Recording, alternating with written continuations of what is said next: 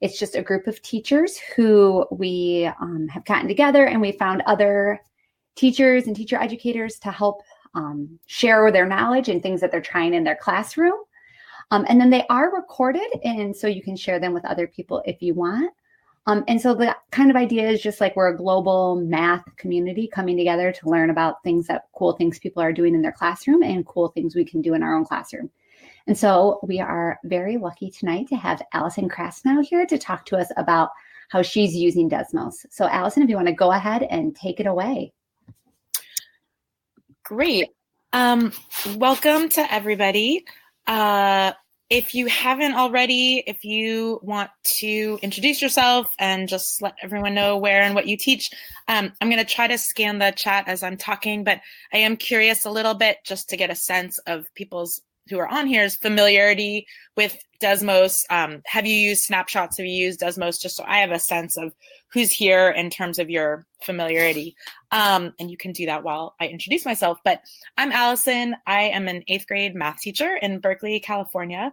This is my 21st year of teaching, um, but I spent five years at the district office overseeing instructional technology for our district. Um, and then two years ago, I made the choice to return to the classroom. And when I did, I became really intentional about what are the aspects of my own classroom practice that I want to improve. Um, and so thinking about having richer, equitable classroom discussion where I feel like there's just more happening between all of my students is something that I've really focused on in the last two years. It's definitely a work in progress, but it's something I put a lot of thought into since returning to the classroom. Um, and I'm really focused on students making sense of the math they're learning and constantly trying to think about how do I give them opportunities to talk about their ideas. And I find that often the same voices are part of whole class conversations. So this year I've been working a lot and just reflecting on ways to ensure that the mathematical ideas of every student in my classroom are included when we have whole class discussions. And Desmos Snapshots has been a really valuable tool for me to do this because it allows me to purposefully scan student work and use it to bring up ideas that I want us to discuss. Um, and the ease at which Desmos's snapshots allows me to take screenshots and anonymously post student work for us to then discuss means that I can regularly use it on the fly. And I find that it's my go to tool in terms of using student work to guide our conversations. So these are two questions that I think about every day, constantly in my classroom. Um, whose voices and ideas do I want to be elevated in my classroom? And then how can I think about this constantly when I'm lesson planning and when I'm teaching? Um, and no matter what type of learning students are doing, whole class work, group work, individual work, I'm constantly thinking about whose voices I want to elevate in my classroom. So I imagine that some of you are familiar with the book, The Five Practices for Orchestrating Productive Mathematical Discussions by Margaret Smith and Mary Kay Stein. Um, this for those of you that aren't, or even for those of you who are, um, this slide are sketch notes. Um, they're by Laura Wheeler, who's a high school teacher in Ottawa, Canada, and that I just really like because they kind of give a nice, like, in-depth overview a little bit of what the five practices are. If you're not familiar with them, I definitely recommend checking out the book or reading about them online. Um, but this idea, I think, is one that many of us do in our math classes often when we have whole class conversations.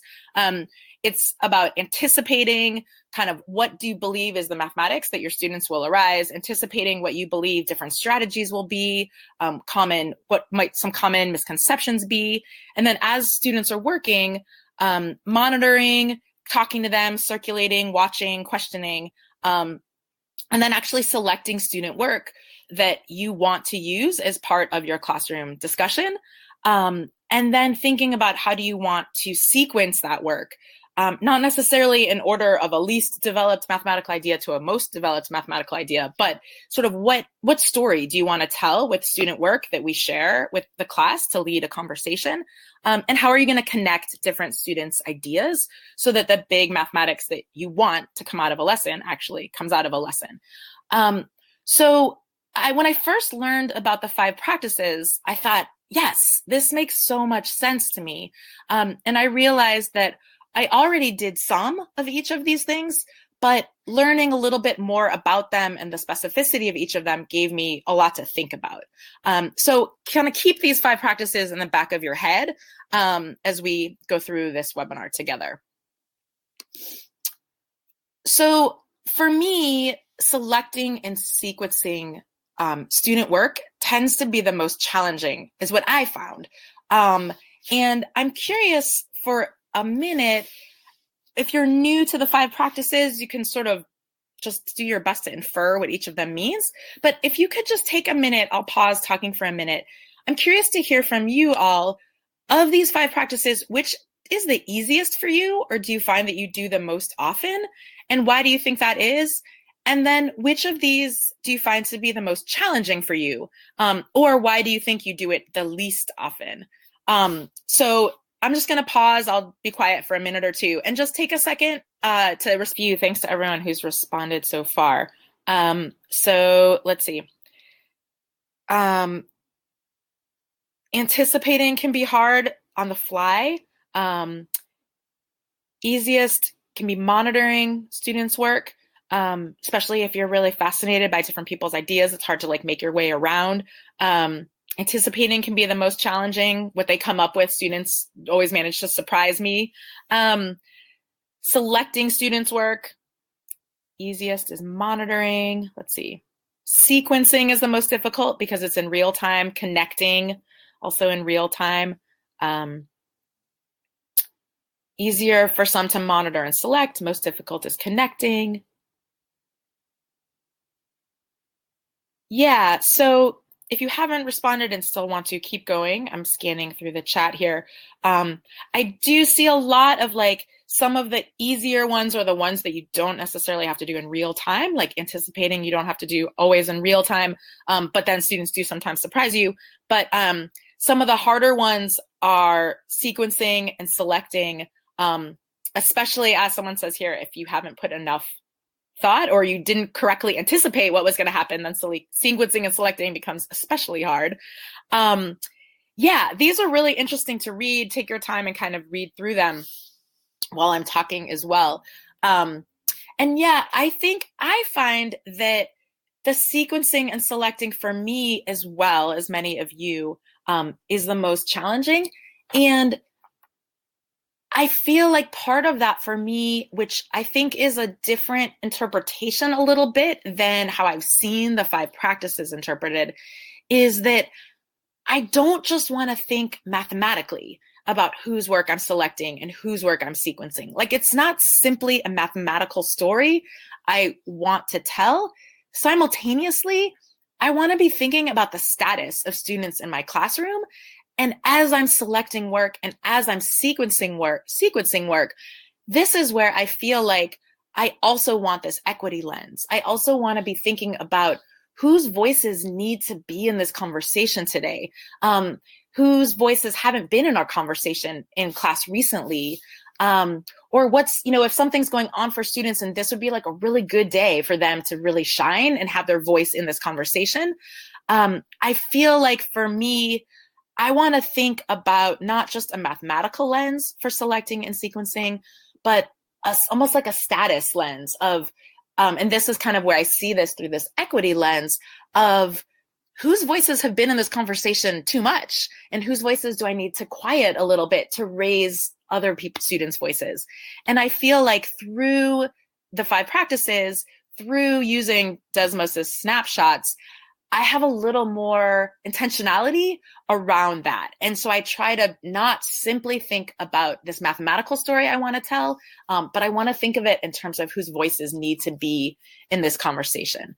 Um, so before we look, we'll spend a lot of time tonight in Desmos um, and looking at specifically like how to do this in Desmos with snapshots. I want to share a little bit of the research. Um, so using the five practices is absolutely crucial in strong mathematics instruction. I just don't believe on its own it's enough. Um, and I realized that in my own teaching, every time I'm having a whole class conversation, every time I'm ch- making choices about student work and whose work to show and who should be talking about the work, um, I need to do so with this equity lens. So I started reading resources on the connection between equity and student voice. Um, so I'm going to share a little bit of that, and then we'll go look into Desmos and spend some time with Desmos' snapshots. So the first piece of research I want to share. Um, this is the TRU Math Conversation Guide. It was developed by Dr. Alan Schoenfeld at UC Berkeley, along with many of his graduate students. Um, excuse me. And their work on this idea of agency, authority, and identity really speaks to me. Um, I'm going to read a little bit from the middle of this slide. Um, our goal is to support all students, especially those who have not been successful with mathematics in the past, to develop a sense of mathematical agency and authority. We want students to come to see themselves as mathematically capable and competent, not by giving them easy successes, but by engaging them as sense makers, problem solvers, and creators of mathematical ideas. And when I read this, I started asking myself, how can I purposefully develop all of my students' agency, authority, and identity when I'm selecting and sequencing student work to share? How can I keep this core idea always in my head, both when I'm lesson planning and on the fly and in the moment when a lesson is unfolding? Um, a few other ideas related to this that have really spoken to me. Um, this Brene Brown quote was shared um, by Hema Khodai in her talk, Who is a Mathematician, just recently in the Making Math Moments That Matter virtual summit. Um, and Brene Brown says sometimes the most dangerous thing for kids is the silence that allows them to construct their own stories, stories that almost always cast them as alone and unworthy of love and belonging. Um, so again, I was asking myself, how can I interrupt this silence? How can I very intentionally be helping create these mathematical stories, developing my students' sense of identity, developing their belief in themselves as mathematicians? Um, and there's two ideas that I also want to share from Dr. Rochelle Gutierrez's work on identity development in math class. Um, First, this notion that all mathematics teachers are identity workers. So every time I'm using the five practices, every time I'm facilitating a whole class conversation, students' mathematics students' identities as mathematicians are being developed in some way, whether it's a positive way or a not so positive way. They are their identity is growing and being shaped um, by the work that I'm doing when I'm using the five practices. And then Dr. Gutierrez also has this notion of mirrors and windows, um, where mirrors are opportunities to be affirmed, to see yourself in the curriculum, and to reconnect with self. And windows are opportunities to see out into a new world that may not be familiar, to stretch yourself, and to connect with others. And this concept of windows and mirrors has taught me that bringing more voices into the development of mathematical ideas in my classroom on the one hand is important so that all students see themselves as mathematicians, but it's also important because students need to see each and every one of their classmates as mathematicians.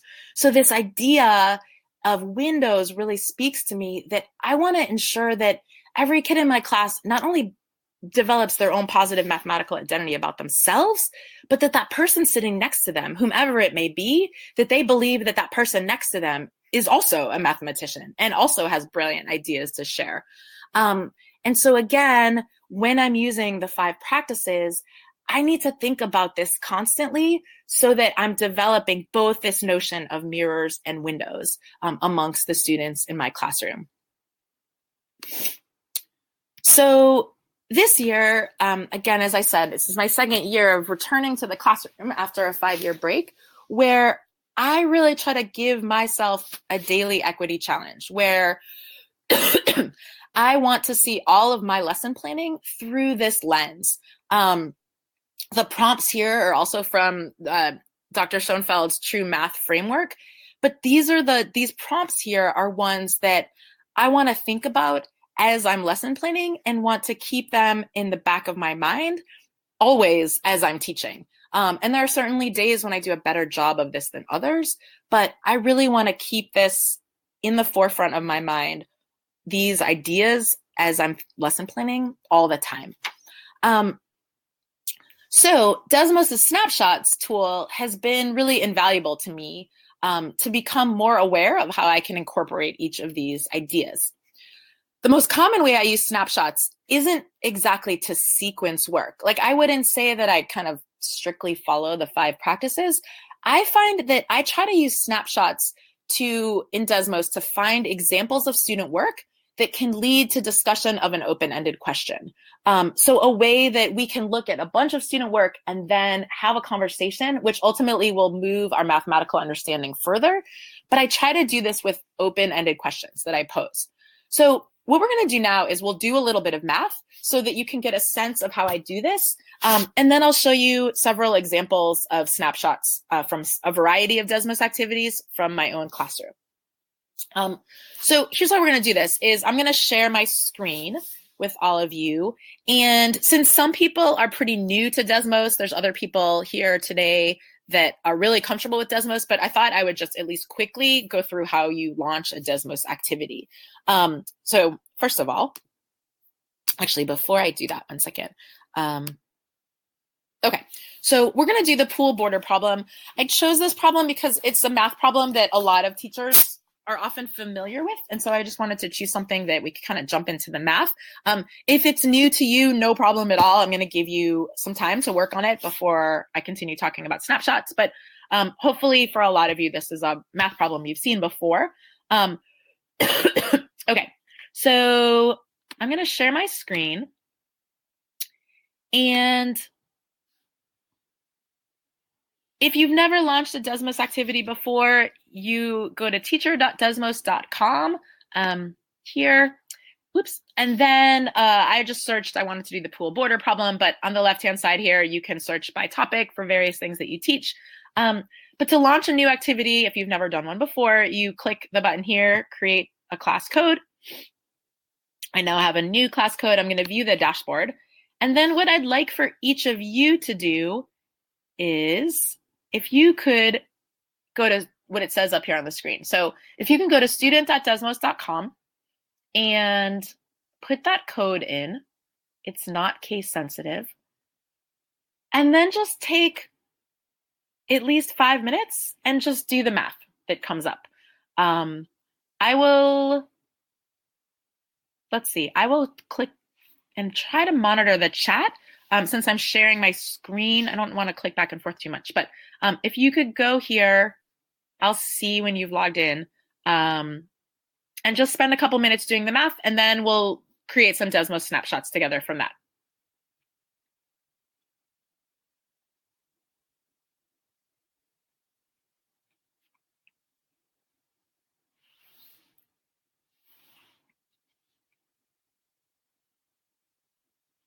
Okay. Um, so wherever you are, we're going to keep working on this, but I'm going to pause the Desmos activity for a second so that so you'll get a big black pause on your screen. Um, if you've never used this in your classroom at this point, your students will let out an audible groan usually um, that you've been paused. Uh, I'm here in the silence of my home, so I can't hear your audible groans if there were any. Um, but so a couple of things. One is that um, I'm gonna, I have in the upper left here this anonymize button. Again, some of you are brand new to Desmos, so I'll just briefly show you tools, but I'm gonna anonymize all of you. You've now all been turned into famous mathematicians. Um, but that way, in terms of this webinar, you don't have to worry about someone seeing the math you did or this or that. So you're also anonymous. Um, what I want us to do is um, I'm to choose one person's work. And if I choose on screen three here, I can see each of you who've drawn on the screen. I can see what you did. I can also see over here um, all the expressions and explanations that people did. Um, what I want to do is I'm going to put all of you guys on screen three. So I'm going to use my pacing button and I'm going to put all of you on screen three. And what I would like you to do is on this screen, um, I want you to use colors to show your thinking. And then I want you in the um, text box over here, in addition to whatever you wrote, I want you to write an expression that explains how you counted the tiles. So, for example, on this one that I chose, um, I could use this person used blue for all of them, which is fine.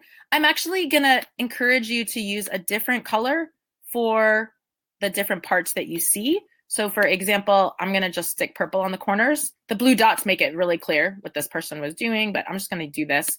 Um, and if you ever do this on a student's work, you're not actually writing on their work. You're writing on your screen, but it doesn't actually affect their work. So I want you to go back to your slide, this slide right here. And however you see it, I want you to color code it.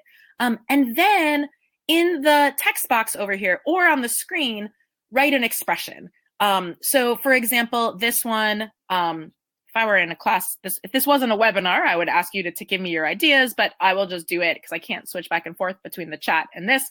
Um, but for example, I could say that this is one, two, three, four, five times four. There's four sets of five, and then plus the four corners. Um, there's several ways I could actually write that, but I'll use the parentheses for now. So take a minute and and I could also then I could write that in the chat box, right? Five times four, something like this. Um, plus four. Okay. Um, take a second and if you go back to this slide where you're all paced right now, and do me a favor and use colors to show your thinking of how you counted the border, and then write an algebraic expression uh, in the box if you haven't already, or on the screen. Either one is fine. Um, actually, but stick it in the box, I think is going to work better. And then I'm going to unpace you. And then once you finish that, keep on going forward to wherever you were. And anytime that you're asked to explain your thinking when you can, um, either write an expression or use colors for when you have that option. You don't have that option on every slide. So I'll give you a couple more minutes and then I'll show you. So I'll bring us back together in another minute. and there's no need to finish the whole activity at all. Um, so just get as far as you get, and then we'll all come back together and discuss it. And while we do that,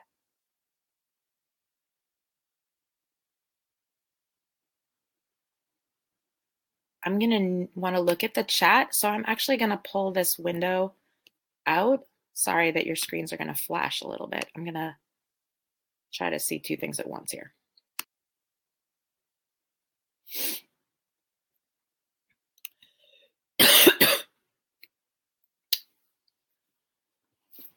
All right, so I'm leaving. I know you guys can see my my whole screen here. Um, I'm going to leave the chat here because in a minute I want us to have a conversation through the chat. So I need to be able to see the chat um, in addition to the Desmo. So I think this will be the, the best solution to this. Make this a little bit bigger. Okay.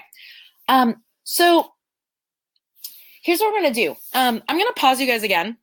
We can all have our virtual groans. Appreciate that. Um,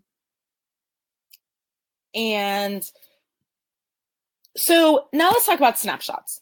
Um,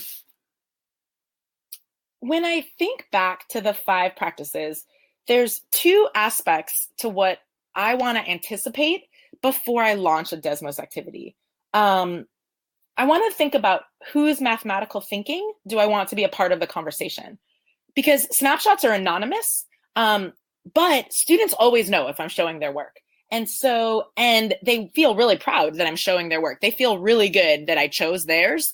Um, and so even though their name isn't up there, they know and they know that I chose them. And there's a really nice feeling that they get from that. Um, and then I want to think about in terms of anticipation before I launch a Desmos activity, what open ended questions can I ask that will give my students the opportunity to deepen their thinking about the math we're working on? So I'm not necessarily thinking about sequencing student work.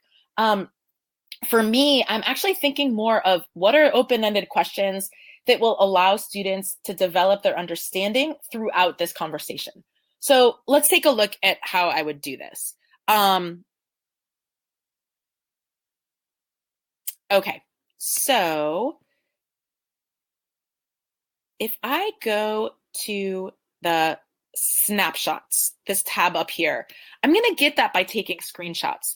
So let's say I first want to find different methods that each of you used to solve this problem. So I'm just going to scroll through. I've done this problem. I, you know, in terms of the anticipation, right? I know what the various ways are that you might do this problem. Um, so let's see. In this case, with each of you, I don't know you. I don't have specific voices of yours that I want to elevate, right? So that part is hard to model um, in a webinar. But in terms of how to use the snapshots, um, I love this. Pick me, pick me. All right, here we go. Here we go. Um, I have an anonymous, so I actually have no idea who is I'm choosing. Um, but I do want to choose four that look different. So let's see. I'm going to choose this one. And so notice when I click this little camera, it says snapshot captured. So I'm going to choose that one because that's a different way of looking at it. Um, let's see. Um, this one is a different way of looking at it. I'm just going to scroll down here. And this is what I do in real time. Um, so I I see two ways and I sort of see a third. Oh, here we go. Um, here's another one. And I have one person here has looked at it a little bit differently, um, which is this big small one right here. Um, what happens sometimes is like this, whomever this is right here, who's anonymized as Sophie Germain. Um, sometimes I find one and I'll take that for now. Um, it shows an idea that I'm trying to convey, but sometimes there's an idea that I want to convey which nobody has shown. Um, so I want to show you how you can sort of um, game the system a little bit. But first, I took four screenshots. They're right here in this button that says snapshots. So I click that. They're over here. And over here, they have the person's name on them. But when I display them to the class, um, they won't have anyone's name on them. So even if it's not an anonymous, it won't have anyone's name. But what happens sometimes is I might want to add a piece of student work that nobody thought of. Um, sometimes I do this ahead of time, but I'm just going to show you if you wanted to add one of your own because your students didn't come up with it. If you click the class code right here and I click this link, I'm going to go in now as a student. And actually, I don't need the chat right this minute. So let me open this up. So I'm going to go in as a student right now. And I'm going to go to slide three, which is the one that you were just working on, except that it's paused. So let me unpause it um, and just show you if I found a solution. Where's that slide? Here we go. Um, that I wanted to put some student work in. And in this case, I'm going to just color this one. This is one only that one person, whoever is Sophie Germain, came up with. Um, and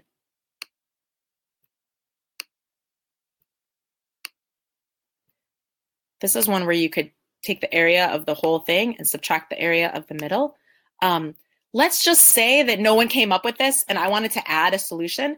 If I go in as a student, like I just did, and now I'm going to go back to this problem and I'm going to go back to my teacher screen. The one that I just did, it's right there. Um, so sometimes I go in as a student if I have a solution that nobody came up with, and I can take a screenshot of it, a snapshot, and then I can go to snapshots. And here's this one that I just drew. Um, I'm not going to use that one right now uh, but just know that that's kind of a little like Desmos hack you can do is you can go in ahead of time if you have a solution that you think nobody might come up with or make it just in case nobody comes up with it if there's something you want to talk about. So um, this is the one that I made, but I'm not going to use that one, but I just wanted to show how that works. So here is how I could, so when I use snapshots, um, I just take the ones I want to talk about and I drag them on oops, to the snapshot screen. So I'm going to take these four um, and then I have this option right here where it says ask a question. So I have two choices right now. Either I can present to the class, And notice how there's no names on these. Um, and I could just orally say a question. So often when I do this on the fly, I just orally say a question um, because I just don't have time to type in a question or I don't want to take the time to type in a question while my students are all working. Um, however, I do have the option to type in a question right here. So I'm going to type in a question.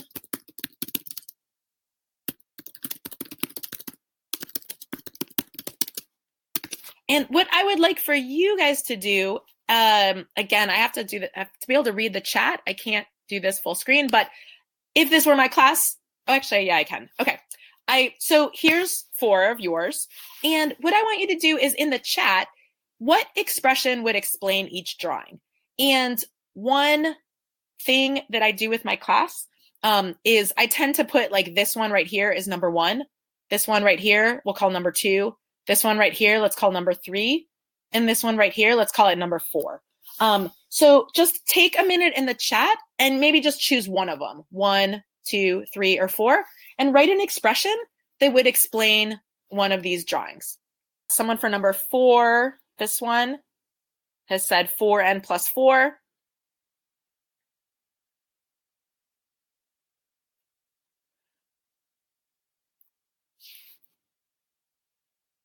Great.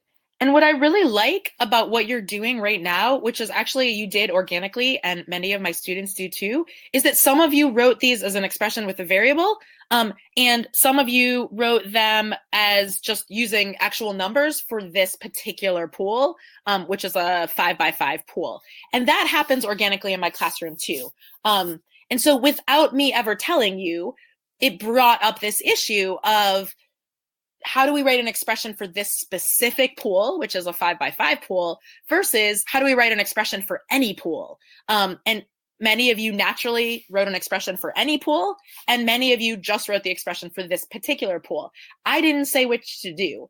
Um, and this is an example of, in terms of how I'm not exactly sequencing the work that I want to show. I'm just trying to ask questions that are open ended that then from looking at your expressions, I could then take this conversation with my class in so many different directions. Um, so I love that that came up organically. Um, often when I do this, I don't necessarily even do this in the same day. Like this might be my warm up for tomorrow. Um, so maybe today we did the Desmos activity, but tomorrow we're going to have the discussion with snapshots. Um, when we do things like this, sometimes I have students turn and talk Sometimes I have students with individual whiteboards and holding up their whiteboards. Um, I usually have some sort of a way that students are discussing this in their table groups before we share out. Um, and like I said, I it's quite common that I would do this work with snapshots the very next day, um, so that I even had time to prepare which ones and didn't necessarily do it on the fly. Sometimes I do it on the fly, but sometimes I just embed this into a slideshow, um, take a screenshot of this whole thing, and use it tomorrow for the warm up or use it tomorrow as a conversation before we continue working on this. Um, okay. So, um, and then another example, I'm going to show a few examples from my own students. Um, um, where did I put that window? Hold on one second. Here we go. All right. I'm going to go back over here. So many windows. Sorry. So this is when I did this with my own students. Um, and you can see I took a bunch of snapshots and then I just like threw them on the page here. So we did this exact thing that you guys did. Here's this first one write an expression to explain each drawing. And then we also had a conversation where I showed these and I didn't type this question. This is when, so like I didn't take the time to type the question. I just said a question orally. Um, and my question here was which of these expressions are equivalent? And so this was from a slide later on where you were asked to generate an expression, you know, for the for any shape pool. Um, and then we had a conversation of like which of these are equivalent. I never said that they're all equivalent. Maybe they are, maybe they aren't. Um, and students at their table groups did some, you know, worked out the algebra, simplified them, and we had a conversation about them. Um, so another example of just an open-ended question where you know some people thought this one over here wasn't right. We had a conversation like is this is this correct mathematically? Can you write, you know, an expression like that? Which obviously you can. Um, and so sometimes I type a question at the top and sometimes I don't. And then in this case, in terms of sequencing work, this right here, I put on a separate slide. And the reason that I did that, and this was very intentional, was that I teach eighth grade. We have not learned how to simplify this. Um, students don't know how to multiply polynomials at this moment in time. And I wanted to sort of do this as a like, if we have time at the end, because some people had seen it like this, as some of you did. Um, but this particular expression, no one in my class would have known how to simplify on their own. So I didn't add this one into the last set of snapshots. Instead, I kept it as a separate thing. And then it was a like in the last few minutes of class saying, hey, this one came up too. Um, and then I said, you know, you actually don't need to know this until you get to high school, but let me show you how you would simplify this. And there was all sorts of excitement about learning something that, you know, was high school math since we were just eighth graders. Um, but I purposely kept this separate so that when I showed these back here, I knew I was giving something that we all had access to. Um, but yet I still found a way to incorporate that other expression, um, even though it was some algebra that we hadn't learned yet. So there's a few examples from this particular activity. What I'm going to do now, I'm actually going to come back to the chat. Um, I'm going to stop sharing my screen and go back to the slideshow. So give me one second. I think my slide should pop back up. Come back. Nope. Hold on. I've lost the slides. Um, oh, there we go. Okay, great. So I also wanted to just show a few other examples of how I've used snapshots. Um, and you haven't done these activities, obviously, um, but I wanted to just show some like, other ways that I've kind of done these like open-ended questions where there isn't necessarily a wrong answer, but there's conversation to be had for all of them. Um, oh, and yeah, Janice had asked when you take snapshots and ask students a question, is there a workspace in the Desmos activity for their answers? No, there isn't. So yeah, I either use whiteboards um, or often I just do this. Like I'll show snapshots like this and on the board, I just write one, two, three, four. And I just say, you know, turn, turn talk with your partner or talk with your table. Um, and then we just discuss them whole class. For the last example where there was algebra simplification to do, um, if I feel like it's the kind of thing where they need some scratch paper, yeah, I tend to have them with mini whiteboards. Um, which for me, there's a stack that just lives in my table groups, like right in the middle of the table. Um, so this is an example. This one here um, of a this was from a Desmos activity on the introduction to translations. So in transformational geometry that we do in eighth grade. Um, and again, which of these describes all translations? So if you read these, I mean, you could certainly think some are more like mathematical, precise definition than others, but I purposely chose ones where everything here does describe a translation. Um, and then we had a conversation afterwards of like, if we were going to write a precise mathematical definition of a translation, what would go into it? Um, but any, and so, and some people would say like, well, I think one does because of this. Um, and then th- someone would say, you know, well, three, like, um, can we make it a little more precise? Like there was this really rich conversation, but I purposely chose four responses that all describe translations and all of them we could have refined them and we did as part of our conversation. So again, I'm sort of constantly thinking less about sequencing, like the order that I might use student work and instead how can I show several pieces of student work at once and then pose a question that we can talk about and we can engage with all that student work at the same time. Um, so a few more examples. And again, I always tend to write this one, two, three, four. It just makes it easier for conversation when someone can say, oh, number two is this. It seems easier than saying the upper left hand corner or whatever. Um, this is from an activity uh, about classifying solutions when you have equations with variables on both sides of the equal sign. Um, this was an activity where it's like a function machine um, or a number machine where the number came in this side and came out the other side. Um, and so the same number would go into the top expression as the bottom expression. And the question that I posed here was just how many solutions does each equation have? Um, some of these are infinite solution, some of these are no solution. And this was just the other day when we were starting to introduce this idea of when you have variables on both sides of the equation, um, you know, how many solutions would have infinite solutions, one solution, or no solutions? We had they had spent like 20 minutes playing around with actual numbers going into both of these, the top and the bottom. So they understood at this point that what we were talking about was this top needing to be equal to the other. And so again, like choosing ones, um, not saying, you know, which they are, which they aren't, just which one, how many solutions does each equation have? And so then they worked through each one and we talked about it and we talked about why. Um, this is um, from a Desmos activity called Smallest Solution. Um, it's also uh, about uh, equations with variables on both sides of the equal sign. And I so what students had done was taken digits zero through nine, they dragged them into these boxes to make their own equations. And the slide actually asked them to make um, the smallest solution. And then when I asked this question to the class, I posed it slightly differently so that we as a group, as a whole class, were thinking about something a little different than what Desmos had asked. I just asked which equation has a solution closest to zero. Um, and again, so they're like fiddling around on whiteboards, they're solving. And what the nice thing about this is that even if you had made an equation as a student, you may or may not have gotten around to solving your own equation. But asking a question of which one is closest to zero, again, gives us the opportunity to look at all of them um, through equal eyes. And then we could have some conversations too in terms of like which ones felt easier to solve, um, which ones were more complicated to solve, uh, can the answer be a fraction? Can the answer not be a fraction? Can the answer be zero? Can it not be zero?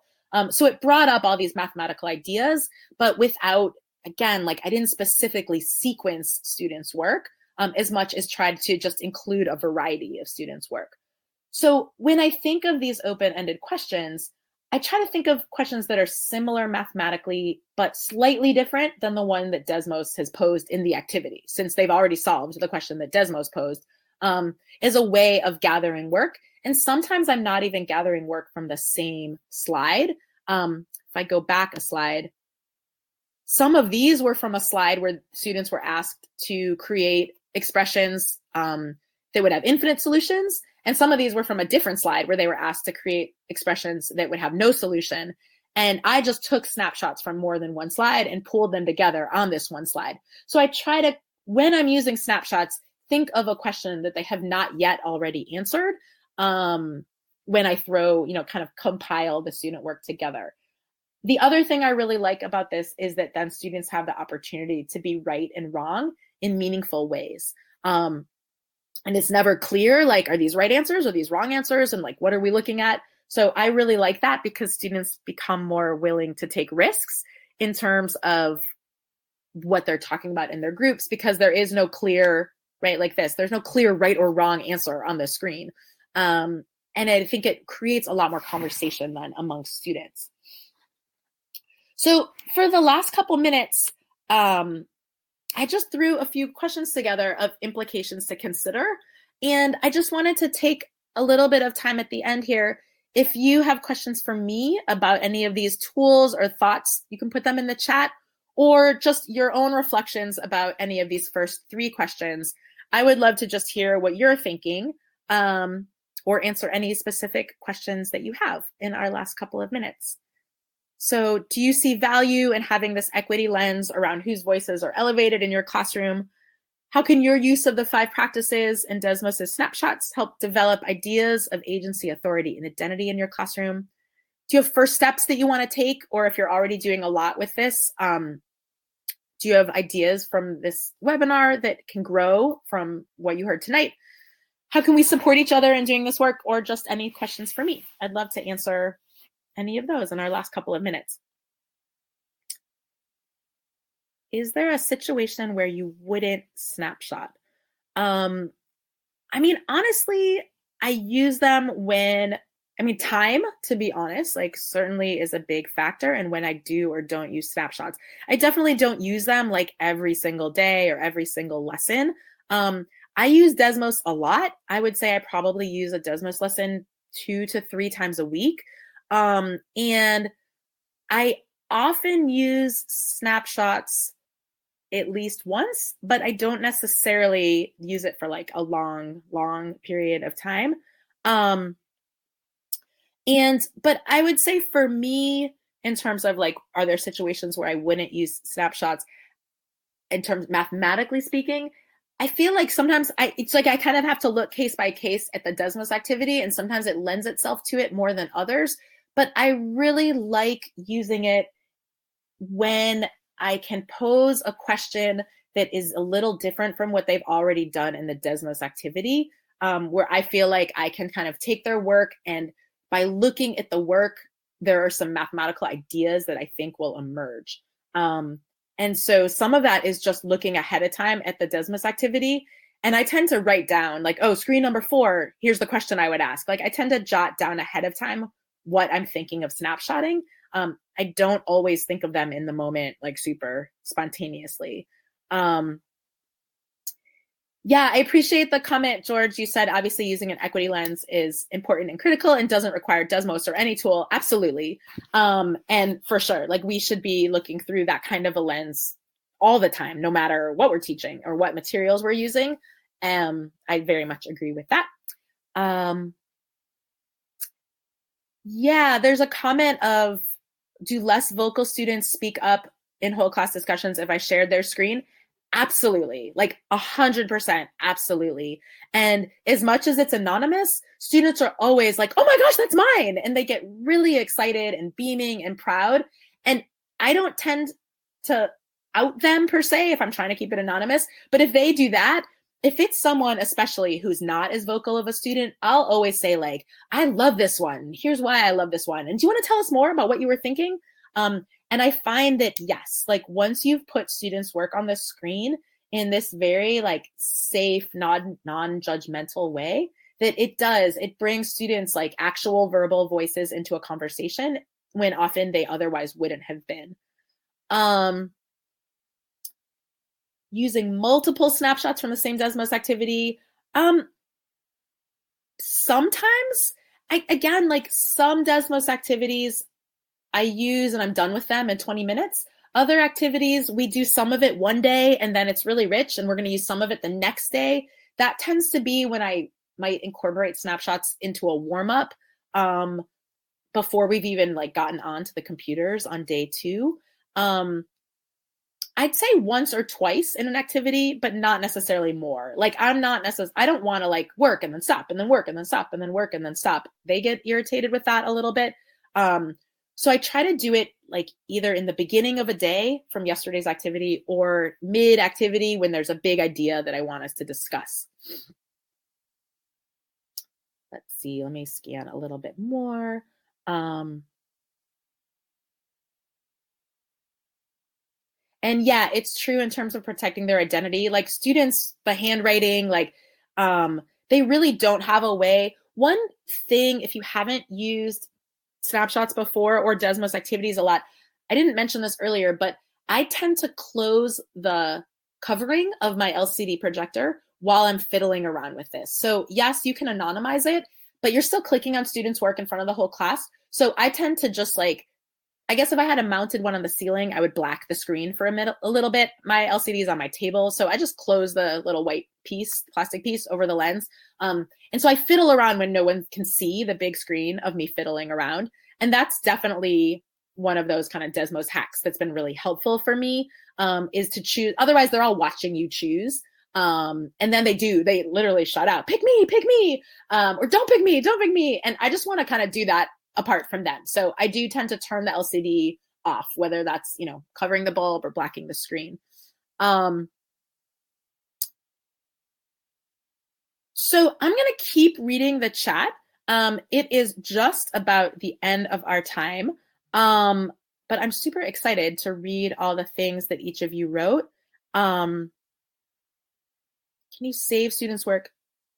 Yeah, you can save students' work like if you those snapshots are saved there forever. So like I showed you some from my own classroom. Those ones that I showed you from my own classroom are from like three months ago. Like we did this problem a long time ago this year. So it is saved like that. It's saved in snapshots. And then you could always take a screenshot.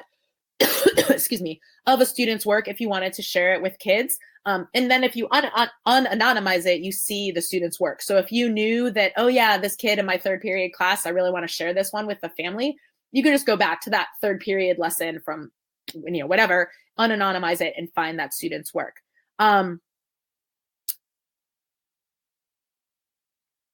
so it is seven o'clock. Um, I'm happy to stay on for a few more minutes. This is, I would love to stay in touch. Um, these are the best ways to get in touch with me. Uh, through Twitter, I'm very active on Twitter. You're more than welcome. Questions that remain tonight, um, you're more than welcome to just tag me on Twitter, and I'm more than happy to answer them. Um, if you want to email me, that's my email. I'm happy to have a longer conversation about any of the things that were raised tonight. I'm going to really carefully and slowly go through the chat when we're done. Um, I have a blog. I, blogs seem to be like a dying art, but I try to blog once in a while at least um, and keep it a little bit up to date. So all those are great ways to get in touch with me. But I absolutely would love to connect with each of you through Twitter. Um, happy to answer all of your questions personally. So I'm going to read the chat, but definitely reach out and let's stay in touch. I'm really excited to see where you each take this and to sort of think through these issues together. So I really appreciate you all being here and thank you so much. And thank you so much. This was wonderful. I'm